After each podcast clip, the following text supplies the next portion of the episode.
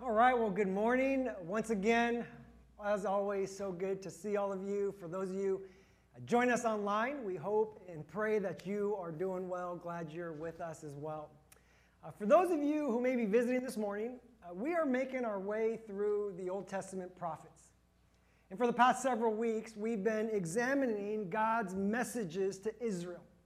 Israel being God's people, chosen, established, raised up by Him to be a blessing to all nations. The expectation, the assumption that they would be faithful and devoted to Him.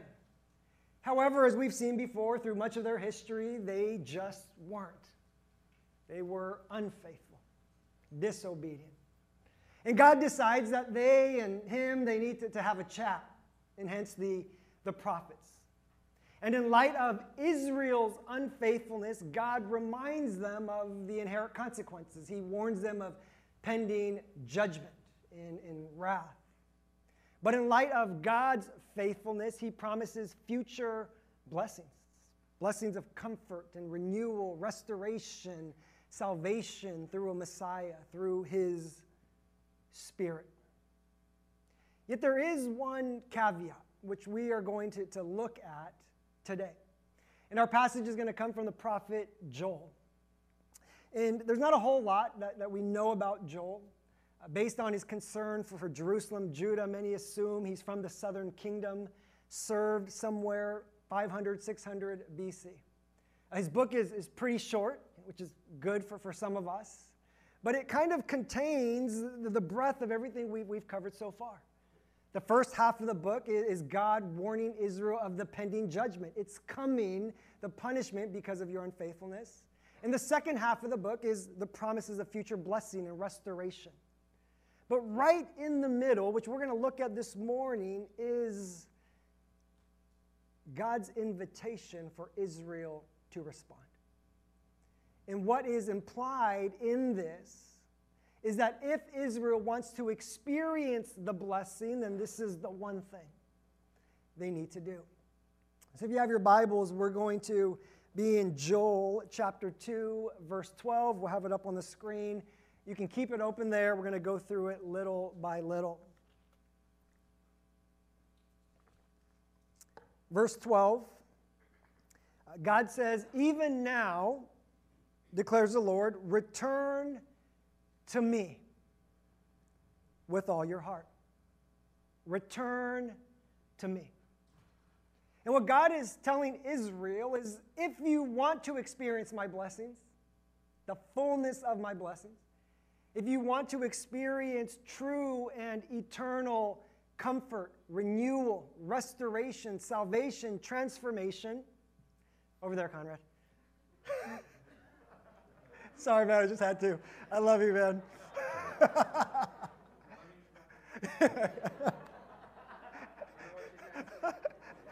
I saw Nancy cracking up, so then it like just it's like, why is she cracking up? Oh, that's why she's cracking up. Sorry, Kajans, I love you guys. Did it.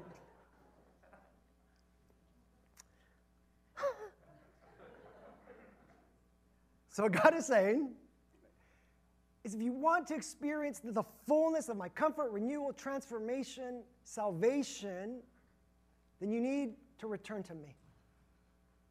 And what's implied, obviously, clearly, is that for Israel, at some point, they had turned away, that they had gone astray, that they had rejected God, turned their backs on God. They had informed him that they don't want him to be their God, they didn't want to be his people. And they demonstrated that through, through their unfaithfulness, through their disobedience. But God says if at any point you do want a relationship with me, at any point you do want to return, you want me to be your God, you want to, to be my people, then just, just come back. And this is the, the essence of the, the biblical concept of repentance. Right? To repent means to, to, to turn. And in this case, biblical repentance is to turn towards God, to, to seek after Him. Right? God says, even now, return to me. And what He's saying is, regardless of how far you've gone astray, regardless of how many times you've turned your back on me, regardless of how many times you rejected me, regardless of your circumstances, your situation, at any point, and now is always as good as time as any, you can return to me. God then, through the prophet Joel, goes on to describe what repentance would look like for Israel in that time. And in this description, we get three aspects of what repentance would look like for us. So, the first thing we see is that repentance involves an acknowledgement of sin. Repentance involves an acknowledgement of sin. Now, now, this is probably stating something that's extremely obvious. But in order to return to God, we first need to recognize and acknowledge that we are moving away from God. A few months ago, Pastor Brandon and I, I went down to Riverside to, to mountain bike at one of our favorite trail sites uh, called Greer Ranch. And it was the first time that the two of us had gone there without somebody more knowledgeable about the layout. So early on, we're, we're riding and we're, we're headed towards uh, the trail called, was it Distortion? Distortion. We wanted to get to Distortion. And we're riding and we're just chatting like we normally do when all of a sudden we see three other mountain bikers uh, coming our way, headed in the exact opposite direction. So we kind of, you know, get out of the way and, uh, you know, exchange good mornings. Uh, most people, mountain bike culture, people are really nice. We're like, hey, good morning, have a fun ride. And as they're passing by, we kind of subtly ask, hey, do you guys know which way to distortion? And they're like, yeah, it's the opposite way that you're headed.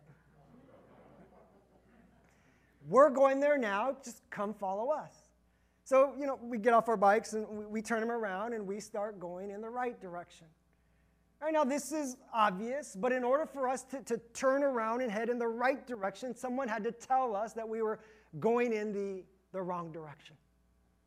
And when it comes to repentance and for Israel, in order for Israel to return to God, someone needs to inform them, they need to acknowledge that they have turned away from God. Hence the prophets right? Israel knew God's commands, they knew his laws, they knew about their covenant, but God still sends the prophets to inform them as clearly as can be that they have turned away from God and were going astray. He says, I told you to not have idols. This is all the ways you are worshiping and serving idols. I told you to be just and fair. Here are all the ways you are being unjust and unfair. I told you to love me with all your heart. Here are all the ways you are going through the motions. And when you do those things, you are turning your back on me. You are rejecting me.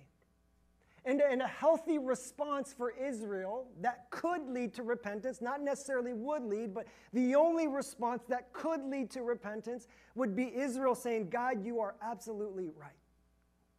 What you say is true. We have turned our backs on you and we have gone astray. So, the first thing we see is that repentance involves an acknowledgement of sin. Secondly, another component of repentance is that repentance involves some kind of feeling of remorse, some sense of regret, grief, sorrow, sadness, disappointment frustration for rejecting God, for angering God, disobeying God, hurting God, causing God to grieve. Once again, stating the obvious, but in order to change direction, there needs to be some kind of negative emotion about the current direction. So when Brandon and I turn our bikes around, right, what gets us to turn our bikes around is not just someone telling us we're going in the wrong direction, but it's a genuine desire to go in the right direction with a deep sense of disappointment for having gone in the wrong direction. When I was in junior high, uh, my brother, a neighborhood friend, uh, we went trick or treating on Halloween night. Spent about an hour on our own combing the entire neighborhood, filling up pillowcases of candy. And just as we were headed home and about to call it for a night, a car pulls up about 30 yards in front of us. and two individuals with ski masks and baseball bats get out of the car. My friend sees the two individuals. He begins to feel a sense of worry and anxiety, and he says, I think we need to turn around. I see those two individuals, and I don't feel any worry at all. I'm not nervous, I'm not anxious, so I proceed to walk towards those individuals. We have a cordial conversation, and I'm forced to hand over all my candy. See, in order to change direction, something inside of us has to feel something negative about the current direction. Look what God tells Israel moving on, uh, verse 12 to 14. It says, Even now declares the Lord, return to me with all your heart, with fasting and weeping and mourning. Rend your heart and not your garments. Return to the Lord your God, for he is gracious and compassionate, slow to anger and abounding in love, and he relents from sending calamity. Who knows, he may turn and relent and leave behind a blessing, grain offerings, and drink offerings for the Lord your God. So here Joel mentions the idea of fasting, weeping, and mourning, which were common ways in Old Testament times for them to express grief, sadness, sorrow. And God isn't saying that these are the things you have to do to get my blessings but rather a repentant heart would feel some kind of remorse that would express itself in some kind of visible, tangible way. So for them, it'd probably be fasting, weeping, and mourning. Uh, this past week, there was a, a, video that was kind of floating around social media, later, eventually on, on news websites, of a basketball game that happened last weekend in Orange County, where one high school girl just sucker punches another high school girl and, and knocks her out. And as bad as that punch was, what makes things even worse, or what made it even worse, is that there seemed to be no remorse, no regret from the girl who, who punched the other girl.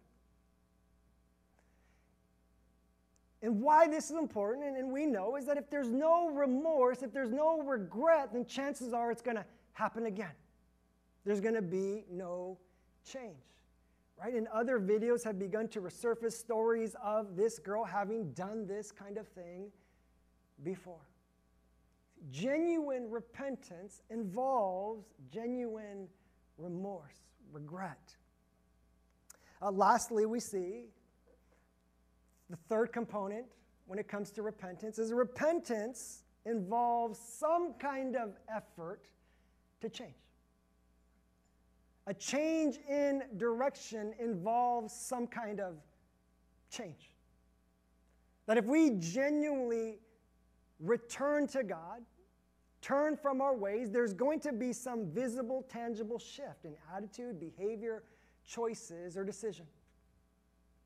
After Brandon and I finished mountain biking that day, we, we headed back to the car, threw our bikes on the rack, jumped in the car, headed over to the gas station to get some Gatorades. Proceeded to get onto the freeway. I swerved all the way to the left side to get into fast track because that's the fastest way home. We start chit chatting, and I notice my gas light on, and I have about 10 miles worth of gas left, and we have about 60 miles to go to get home. I begin to panic because some of you know once you're in fast track, it's not always easy, easy to get out. I'm like kicking myself for having just gone to the gas station to get Gatorades but not gas. And I'm thinking, why didn't I, I just check earlier? What was I, I thinking? So, one, there is the, the, the understanding that I cannot stay on the current course or I'm going to run out of gas. And there is the, the negative emotion regarding the idea of running out of gas. So, one would expect with both the understanding that I'm headed in the wrong direction, the negative emotion that I'm headed in the wrong direction, that there would be some kind of effort, right, to get off the freeway, to go get some gas. So I may or may not have crossed over some solid white lines right, to get off the freeway and to get some gas. Right now, I'm stating what's so obvious here. But a genuine desire to change would express itself in some tangible effort, intentionality to change. Look what God tells Israel, verses 15 to 17. It says, Blow the trumpet in Zion, declare a holy fast, call a sacred assembly, gather the people, consecrate the assembly, bring together the elders, gather the children, those nursing at the breast. Let the bridegroom leave his room and the bride her chamber. Let the priests who minister before the Lord weep between the portico and the altar. Let them say, Spare your people, Lord. Do not make your inheritance an object of scorn, a byword among the nations. Why should they say among the peoples, Where is their God? So, what God is telling Israel is if you genuinely want me, you want a relationship with me, you want me to be your God, you want to, to be my people, then there needs to be some kind of desire that expresses itself in a, a tangible way. You, you need to show it. And for Israel in that time, kind of a traditional, expected, common way for them to show their heart for God would be through corporate, organized worship. Right? So Joel says, blow the trumpet, declare a fast, call an assembly, gather everyone together with urgency and excitement. Right? He literally says, gather the, the old and the young, the elders and the children. He literally says, pull the babies off their mother's breasts, stop the weddings, cancel the ball games, cancel brunch, drag the night owls out from bed, right? and, and get to church so we can worship God as His people in His presence because that's how God's people then expressed their desire for God. That was one significant way that they dis- expressed their heart for God. Another significant way, which we'll look at next week, is to be obedient, right? To, to do things that God tells them to do and to stop doing the things He told them not to do. But all God is saying to Israel is that if you genuinely want me to be your God, you sincerely want to do life with me, under me, for me, then there's going to be some kind of effort, some kind of intentionality in doing life with me, under me, for me. Now, just to be clear, God isn't saying that it's our effort that merits the blessing, it's the heart. Right? God isn't inviting Israel to, to merely try harder, He's inviting them to return to Him. Now, for us, today, for those of us who have placed our trust in Jesus, we know that we are fully loved, fully forgiven, fully accepted, not because of what we do, but because of what Jesus has done for us. And thus, regardless of, of how far we fall short, regardless of how many times we, we fail, regardless of how many times we turn away and go astray, now, there's never wrath, there's never judgment, there's never punishment or condemnation because Jesus dealt with it once and for all on the cross. For it is by grace we have been saved through faith and not by works. For those of you who are newer to, to CBC, our mission statement is experiencing grace, growing in love. Experiencing grace, growing in love which means a significant component to everything we do is to help us experience God's grace. That we would come to recognize that our, that our relationship with God is not based on rules or laws or obligations, that we're not to be driven by fear, guilt, or shame. And a part of, of understanding that, of experiencing that, is, that, is to help us answer the question what do we have to do? What do we have to do for God to love us? What do we have to do for God to, to really like us? Do we have to, to read our Bibles? Do we have to do our quiet times? Do we have to raise our hands in worship? Do we have to give financially? Do we have to be in a small group, serve in a ministry? Do we have to share our faith? And a significant part of experiencing grace is recognizing no, we don't have to do those things for God to love us. That His favor, His delight in us is not based on what we do, but on what He's done for us. Jesus dying for our sins, rising from the dead, clothing us in his righteousness, giving us his spirit. And thus, it's important that we continue to ask the question what do we have to do so that we are reminded that our relationship with God is all grace? Amber and I have been married for 15 years now. We celebrated our anniversary a few months ago. And she said I was allowed to share this. Uh, but one of the things that I you know, learned pretty early on, one of the things that I've come to appreciate, that I'm grateful for, that I pray that I, I don't take advantage of, is that when it comes to happiness, Amber's pretty low maintenance. In other words, there, there's not a, a, whole lot of things that I have to do uh, to make her happy. She's, she's content with small things and you know, what we have, and I'm grateful for that. I mean, just the other night, um, girls were doing homework. I was reading, and Amber was on the couch watching The Voice, and she was having a viewing party all by herself. She's like cheering and dancing and singing, and she's talking to the judges, Blake and Ariana and Kelly, and she's like, No, yeah, steal, steal, steal, steal. And I remember glancing over and just watching her so happy, you know, in our patio, watching the voice. And I just thought, you know, it doesn't take a lot to make her happy. But I think all of us know, that in any relationship, any meaningful, significant relationship, it's not just about what we have to do, although that's important. It's also about what we want to do. Right? The only question I'm asking is what do I have to do to make her happy? Then I'm kind of missing the point of the relationship. Right? Do, I, do I want to get to know her more? Do I want to love her more? Do I want to serve her more, to, to bless her more? And, and the same is true with God. See, the question we also need to ask ourselves is what do I want to do? Or do I want to, to know His Word? Do I want to hear His voice? Do I want to experience His presence? Do I want to discover His will? Do I want to live according to His way? Do I want to give sacrificially? Do I want to worship passionately? Do I want to serve Him, share about Him? Now, just to, to be clear, we don't have to want these things.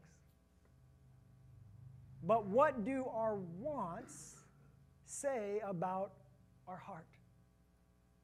What does the, culmination, the sum total of all our wants, say about what we ultimately want. Because if we ever find ourselves not really wanting any of those things, then we do have to ask well, how much do we really want God? What kind of relationship do we really want to have with Him? And as harsh and as maybe dramatic as that may sound, that's in essence the question that God is asking Israel Do you want me? Because up until now, your answer has been a clear no. But if you do want me to be your God, and you want to be my people, and you want to do life with me and under me and for me, then at any time, you can come back. You can return to me. And if you do, and when you do, you will see the depths of my goodness. You will know the riches of my grace, my mercy. You will be overwhelmed by my presence, overflowing in my blessings. And this is the same invitation that God extends to each and every one of us today. For those of us who, who, who don't know Jesus, who don't know him in a real personal way, this is an invitation to get to know him. to perhaps grow to, to trust Him. For those of us who do know Jesus, who have placed our trust in Him, this is an invitation to get to know Him more, to grow even closer, to trust Him more, to love Him more, enjoy Him more, serve Him more, bless Him more. And regardless of where we are, regardless of how far we might have gone astray, at any point we can return to Him. And if we do, and when we do, we will begin to, to see the depths of His goodness, the riches of His grace and mercy, overwhelmed by His presence, overflowing in His blessings. So, as we close our, our time this morning, as we move back into a time of worship, reflection, let us invite the Spirit to continue speaking, to help us to, to see our heart, to perhaps see the areas in our life where, where things are good, when we're headed on the path towards God, and maybe perhaps the other areas in our life where we are perhaps keeping our distance on a path moving away. And as we consider who God is, as we consider the invitation that He extends, let us respond with, with honesty, with sincerity, genuineness. Let me pray for us.